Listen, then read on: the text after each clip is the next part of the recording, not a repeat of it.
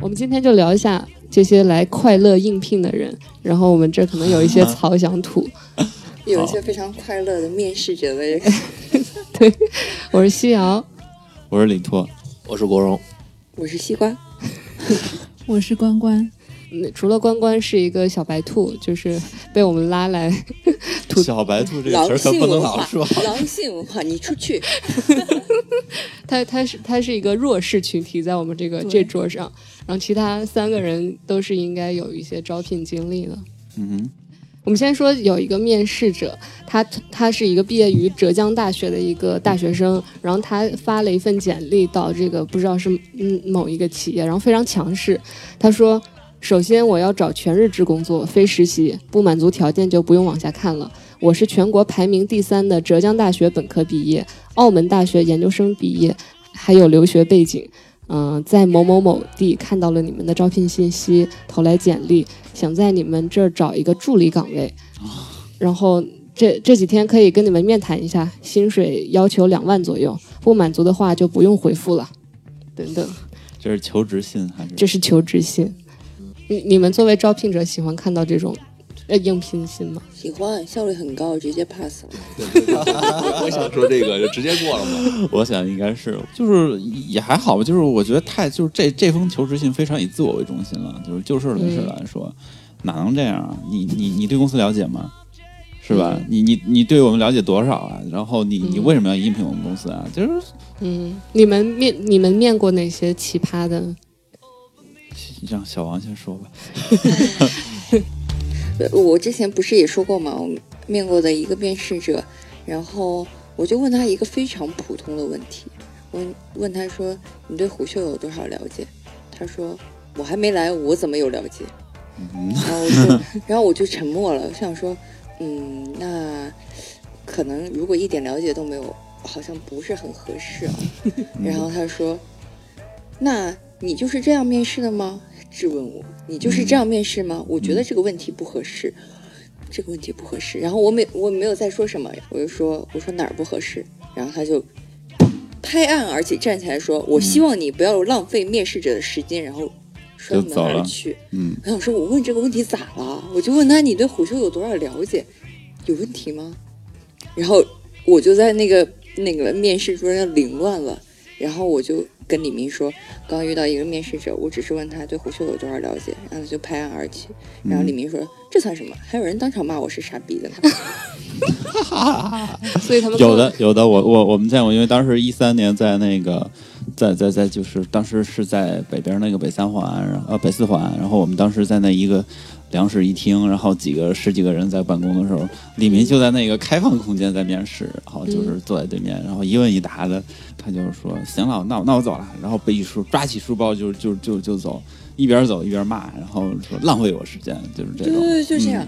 哎，所以现在其实很多面试的公司，他如果觉得你不合适，他不会马上跟你说，他会说，哎，那个我出去找一下谁谁谁，你稍微等一下。那这也是套路了，这个对啊，嗯。所以很多是不是我年轻我年轻的时候还是非常、嗯见的还非常多，说哎，我去找谁谁谁，然后呢，然后谁谁不在，你回去等等吧，啊？对对对就完了。，对对对，有遇到过我也经常用这种套路。自从被辱骂了之后，自从被拍案而起的时候，我就不现场说了。真是觉得说，我不是说至于你可能在其他方面你是很厉害的人，或者是你是一个哎工作能力很强的年轻人是什么，但是只是对于我来说，如果你对这个行业完全零认知的话，我们这个成本有点高。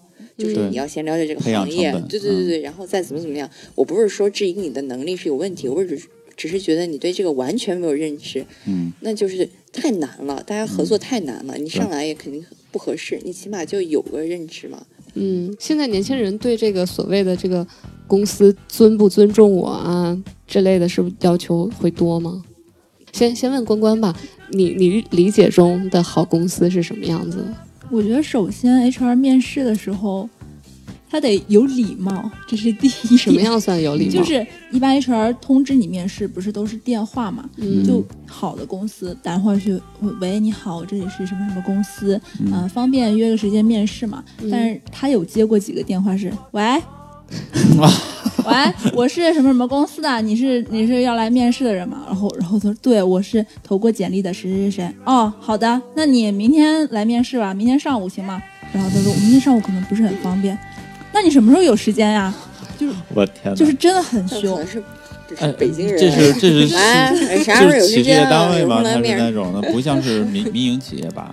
是一个那种说出来他的名字。对，就说出来，对 嗯，西安某某传媒公司啊，我知道了，我知种道了。哎，我我我其实有个看法，不知道对不对，就是这可能跟地域有关。如果在北京的话，大部分不会这样，我除非是我我想起那个，除非是企事业单位什么的。我想起有一次干嘛我呃之前啊，就是呃上一家公司后面我不是想离职吗？就是已经离职了，然后就是呃也想去找工作，然后后来嗯就是有一个面试是就有一家公司，嗯然后我是学翻译专业的，然后可能我投的应该是编导一类的吧，反正就跟、嗯就跟那个新闻有关系的，嗯，然后他硬要让我去做 HR。啊，真的，我是说我这个做不了，那你我还是想做那个类似新闻啊、编导这一类的，我觉得可以。我觉得 HR 我真的不懂，然后然后我说不知道你那边 HR 呃就是新闻或者编导的这个岗位还在招聘吗？或者说还需要我吗？然后那个人说，你觉得你有什么能力应聘这个职位？啊，就这么说啊？我说，那你需要什么能力呢？后来聊了很久，他说，就这样吧，我觉得你没有这个水平。我想说，然后说我做 HR 更没有那个水平，我从来都没有做过，硬要我去做 HR。他是觉得他是觉得不会翻译的编导不是好 HR，哦，不是，他就说，他就说那个，反正就说，我觉得你就是反正新闻或者做不了编导，但是你为什么非要让我去做 HR 呢？就是 HR 快离职了，让你去顶着。有可能吧，对吧他有可能直接招 HR，我快离职了，你快来顶我吧。他可能，他可能那国际的新闻台，他可能需要一个英文好、英文会英文的人去做 HR，、嗯，有有可能，但是他那个就是很强势。我觉得就我真的不想做 HR，然后我又不能说说你必须来做 HR，不在的事儿就你就知死那种感觉。我觉得是你刚刚可能拒绝了他，他觉得没有面子，然后他也一定要去侮辱你一下。为什么让我去做 HR？我现在都没想明白，我又没投。像关关，你你们会觉得，如果一个公司让你加班，是在侵犯你的权利吗？或者你去会要求有加班费吗？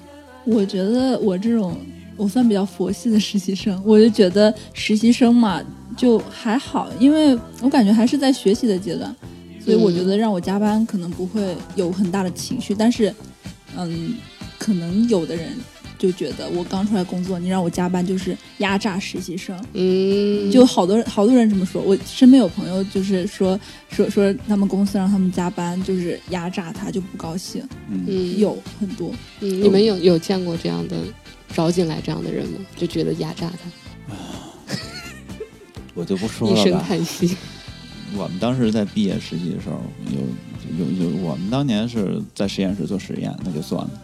有的同学去去去药厂去实习了，那呃老板的药材市场嘛，老板谁管你呢？第一，你没有工资；第二，就是第二，我收你，我可是看你老师的面子，我我让你来给我干活，你他妈别想从我这儿拿钱。第三，从早到晚给我背麻袋背药，特别重。这是真实的压榨。真实的压榨。然后两个男生干了一星期，从早到晚背背药，从这从从从早上把那个药从仓库背到外边去，这其实就是货卖堆山嘛。然后晚上又把那药再背回去，就一一麻袋一麻袋，还要铺开铺开还要晒，因为有些药怕发霉什么的，夏天。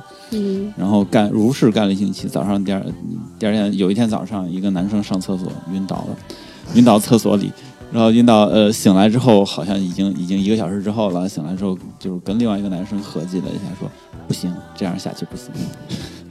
就逃回两个人连夜逃回来了，连 夜对，因为因为是从夜色深，然后又因为因为是从一个城市到另一个城市，两那那那个城市还挺远的，可能坐坐坐车都得都得都得好久。他们俩觉得有学到什么吗？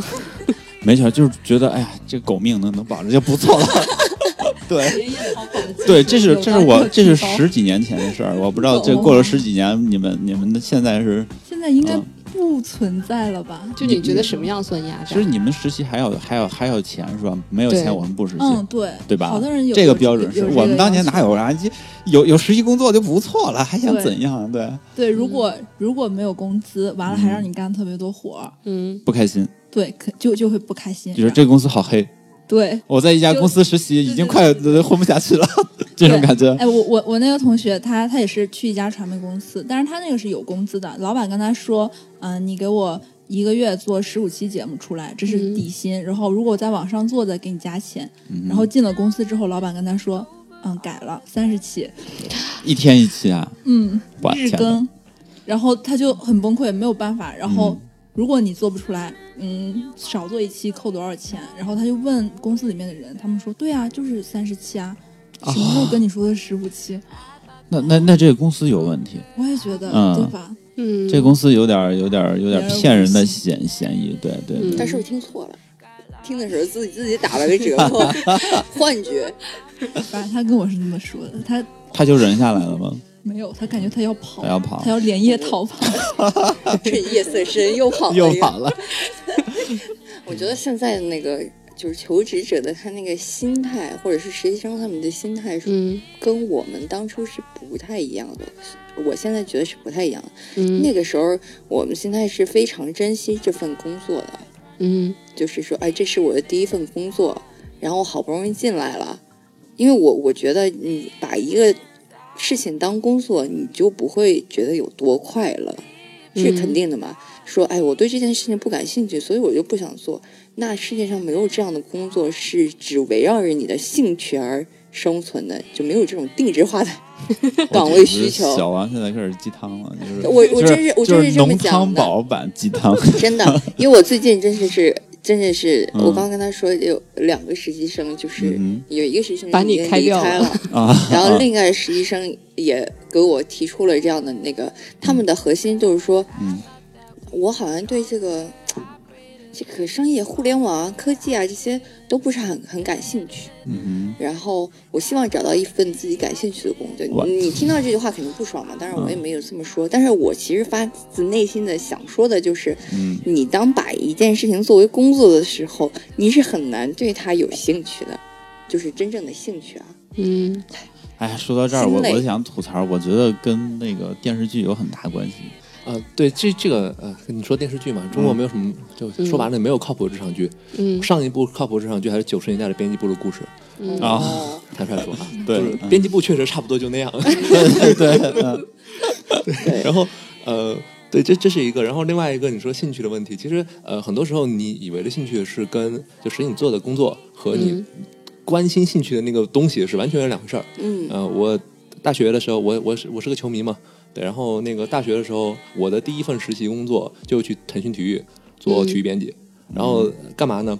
每天发微博、写文章，呃，过审文章，嗯就基本上这三三个活。然后每天比如说要发大概七到十条微博，然后当当时还是腾讯微博嘛，然后那个写写文章就是就有些快的那个新闻稿。对，然后快稿吗快稿吗对，嗯你要你要做的那个工作什么，上 Twitter 去扒一些国外记者的那些看法，然后嗯你要去那种数据网站，然后找那些数据。其实所有的东西，甚至于说你一个一个晚上下来，我我们当时只能上夜班。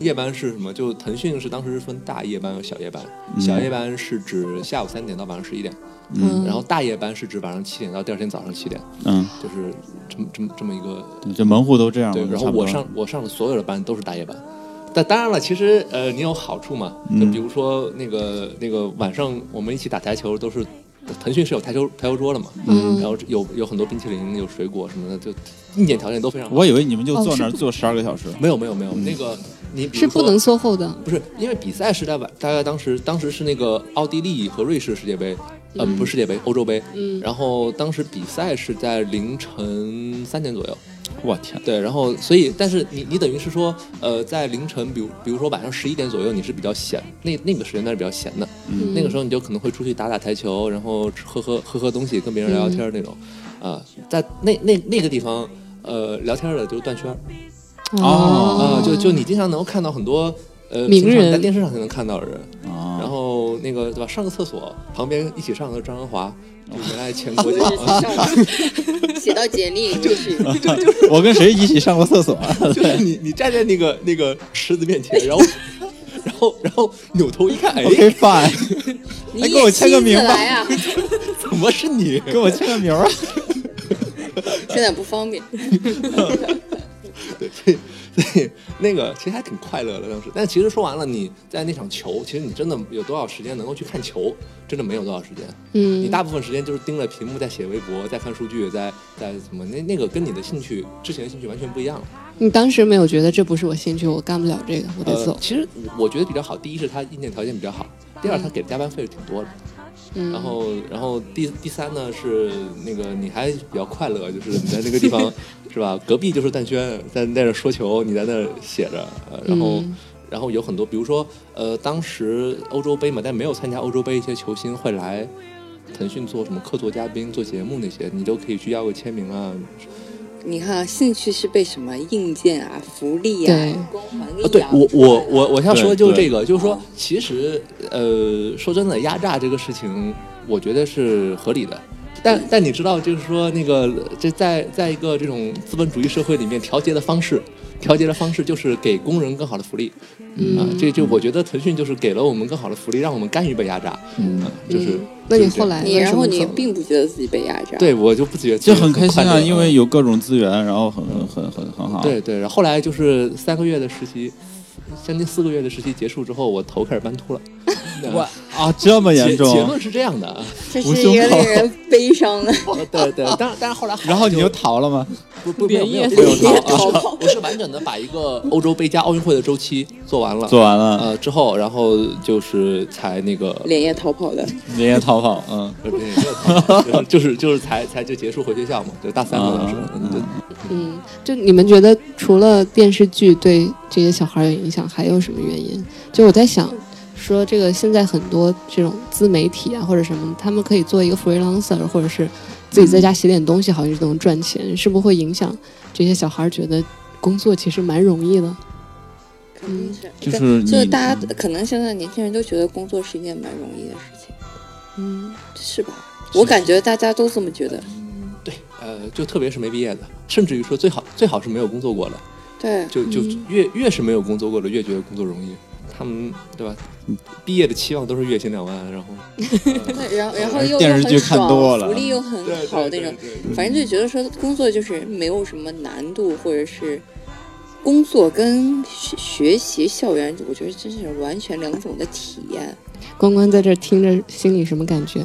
我本人，对我觉得他们在说我，就是面积高达三室一厅的阴影，对，我本人，然后，然后另外就是，就是我还是想，就是他那个兴趣那个件事，有些事情你可能真的不感兴趣，对吗？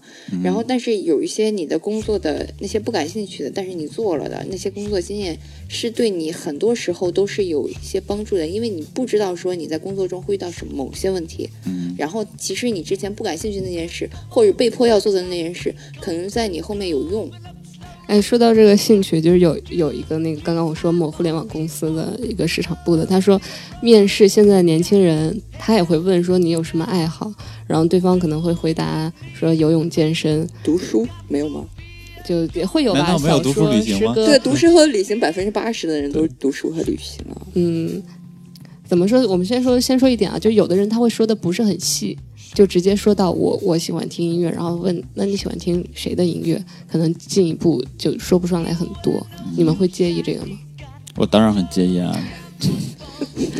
他 是文娱的，非常介意啊，刚刚那那个人、嗯他的观点就是说你你你已经觉得哪个是爱好了，那你为什么不钻研它？就是我嗯问你又答不上来很多。就前两天跟那个康阳聊，他也是这样觉得，他觉得嗯如果你真的喜欢，你就应该去认真的去了解你喜欢的这个东西。对，你们会问吗？在面试的时候，你有什么爱好？我我会问你平常喜欢做什么？一般都怎么答？睡觉。啊，有人真的问你回回你睡觉，对，嗯，呃，比较平常就睡觉。你现在给我表演一个睡觉，让我看看，我我一定会这么问他。你喜欢什么睡姿？那 我应该接着问吗？嗯你对睡觉有多少讲？没没有，就我不知道，我面试人都很放飞自我。这个其实我觉得有的时候也难为人家，有很多人确实是没有爱好的。就是嗯，我可以接受没有如果没有爱好，你们可以我可以接受，但是如果你在那个爱好，就是你知道很多面试模板一定有爱好那一栏，对对对有爱好那一栏他不好意思他就随便写点不填那就只好填读书旅行。听音乐而，且而且而且而且那些有一些教你那个写那个呃叫什么简历的那些呃公司或者是 app 培训机构，他会提示就是写一些正面一点的爱好，就哪些爱好的套路这成功率都是会 抽烟喝酒。抽烟喝酒，一般爱好会在工后后面工作会有帮助吗？有的，真的嗯有有嗯其实呃，就是我当时在呃刚刚工作的时候，爱好、嗯呃一般写的就是体育和二次元，就是那个动漫。嗯对，然后呃是因为我确实比较懂这两块，我我不怕他问。对我其他你有考虑过会被问这件事儿？我考虑过啊，就是他肯定会问嘛，就是啊，你喜欢体育，喜欢哪支队啊？啊，这个队的嗯这个怎么样啊？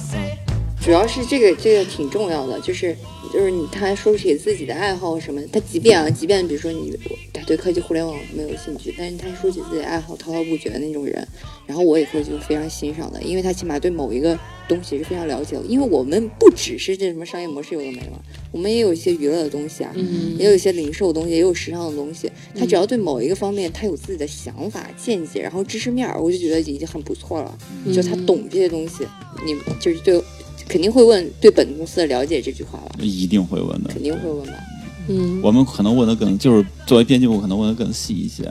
我我不知道，我不知道国荣怎么问的、啊。我我我我不直接问，就说我会问他最近你看哪些文章，啊，呃，然后啊，你就问问更，我刚才就想说，我们可能问的更细，嗯就问你你最近最印象最深刻的文章是哪一篇？嗯然后往往我们我们我们遇到那些应聘者会说，嗯，没有。我心想，嗯，对，这个很致命还有，还有比如说他关注哪些公众号或者订阅了哪些，对这个对我们也会会问，就对，我我一般会从这个角度，我我是能接受他们不关注虎嗅的。嗯，那最后你们有什么特别衷心的一些话想跟这些年轻人说吗？此处不留爷，自有留爷处。好吧，去吧，好吧。不是，我最近收到了一个那个什么，就是别人说你这个不行的时候，不是说你这个人不行，也不是说你质疑你能力。其实我说不行的时候，通常都会说具体到什么东西，然后让你从头开始想，是让你去想这个东西，不是说你真的一无是处干嘛，就是批评你这个人不行。但是你需要通过自己的研究啊，你起码要写出一个合理的东西，这就 OK 了。不是说我质疑你这个人不行，但是还是有很多能力是 OK 的，不要给自己太大太大的压力，就觉得说我这个这个就干不了了，就干不了了，我就崩了，我不行，我必须要找到自己感兴趣的，我才能那个。其实不是这样的，就是你嗯压力不要那么大，不能容忍批评。第二就是不要把自己的兴趣看和工作方向放在一起。我我昨晚上我昨天该说的都说，就就就就小王都听见了。对我我我就说两句吧。第一个就是你的工作跟你的生活要分开，嗯就是嗯就我我的意思就是工作是工作的人际关系跟生活的人际关系尽量分开，不要把它混到一块儿去。比如说你是我的朋友，你也在同一个公司工作，好，我们工作就说工作，嗯然后我批评你了，我骂你了，是因为你工作错了，并不是因为说我我我我觉得你这人不行了，然后你就是咱们俩掰了，所以我在工作时故意为难你，没有，嗯你嗯这个工作跟生活要分开，就是人际关系这个这个这个是很明确，就是往往很多人就是年轻人就比较情绪化，比较情感用事，就觉得。哎，怎么回事啊？他他怎么老是为难我什么的？并没有，不是这样。咱就事论事，就对事不对人，嗯这是很重要的一个，嗯、工作态度跟跟技巧吧。对，然后第二个就是，嗯，不要以为实习生是是很就是大家在压榨实习生。其实 坦白讲，对对我们的培养成本非常之高的真的挺高的。的，有的时候就是因为你想让他成为一个一个能独立运转的一个机器，不想让他只做那种，比如说你帮我寄个发票啥的，我不想只让他做那个工作，所以你会去要求他，要求他进步嗯或什么的，就是你实际是花了很多心血，就是想给他机会去成长的。对，然后他回过头来说，哎，我对这真的不感兴趣。然后，呃，就是他自己觉得压力崩的时候，就是这还其实还是很你本人还是很受伤的，嗯，就是那个带实习生的人是很受伤的。我还有一句话，第三第三句话，我觉得是对我自己说的，就是嗯我以后找人，坦白讲，慈不长兵。就是你心态仁慈了，可能真的就无限的原谅他，或者是无限的去包容他，最后他妈给我捅个娄子来，我觉得就划不来了这事儿。我觉得，我觉得就这谁给我说的这个真的我护着他，他谁护着我呀？我的天哪！就就这样，就是你，你我给我有时候。感觉就是有点护犊子，王嗯王老师就会这么说，嗯我觉得我太护犊子了。对，就有时候你你你护着他没有用，但是我是觉得你不要给他那么大压力，嗯就是稍微差不多得了，然后我会就是稍微就是收一下吧。你看国荣有什么？呃怎么说呢？我有一种比较强烈的感觉，在任何一个领域，不不只是求职吧，任何一个领域，现在的年轻人有点怕输，就是这种怕输，甚至体现在看球上，就是他害怕说，我现在看的这批球星不是历史上最好的球星，但其实，但其实就是说，其实没有必要嘛。你想，一个毕业生二十多岁，嗯，你就算遭遇一些挫折，就是比如说面试失败了，或者说我没有找到一份好工作，又又能怎么样呢？其实没有。没有必要怕输吧，我嗯我我是其实挺能理解，因为我毕业的时候，呃，有过也有过那种比较迷茫的时候，对吧？嗯就我也面试过国企，而且我也很快乐快乐的求职过，对，就是 所有人西装革履的时候，我一个人穿着运动服吊儿郎当过去，啊，就就我也很快乐的时候，但是呃。但但其实这个都无所谓，我我甚至觉得他们发这些求职信啊，发这些面试啊，甚至嗯可能会被拒绝，可能会被嘲笑，都无所谓。就是嗯嗯，他这这这，就说不要怕输，就是按自己的想法去做就好。就就我觉得，甚至于说我们现在在这评论的东西，都嗯对他们来说都无所谓。嗯，所以其实说这么多，就是让大家不要感觉压力很大。就是职业一点啦，就一句话哦就是，嗯，珍珍惜每一份工作的机会，不要觉得说是因为工作有多么多的多么不好，那可能有一些是真的不好，嗯但是你还是就是要珍惜每每一份工作机会能给你带来什么东西，去嗯看那个工作好的一些什么地方。如果它真的让你觉得不爽，有一些比如说人格上的侮辱啊、尊严上的什么这些，那这些没得商量嘛。嗯但是如果是这个工作你是觉得很苦，或者是也有一点累，但是是是工作上的累啊，不都搬秃了是吧？嗯，对，这这种属于这种属于生理上的这种，这是这没话说嘛，你生理受不了那也无问题。但是有一些是真的是你工作上应该受的苦，就是珍惜工作机会能带给你什么，而不是觉得自己天选之子。天选之子，嗯这世界上有一大把的机会，一大把的钱等着我去做他们的 CEO，你知道吗？嗯，那那我们今天就聊到这儿了，大家再见，嗯，拜拜。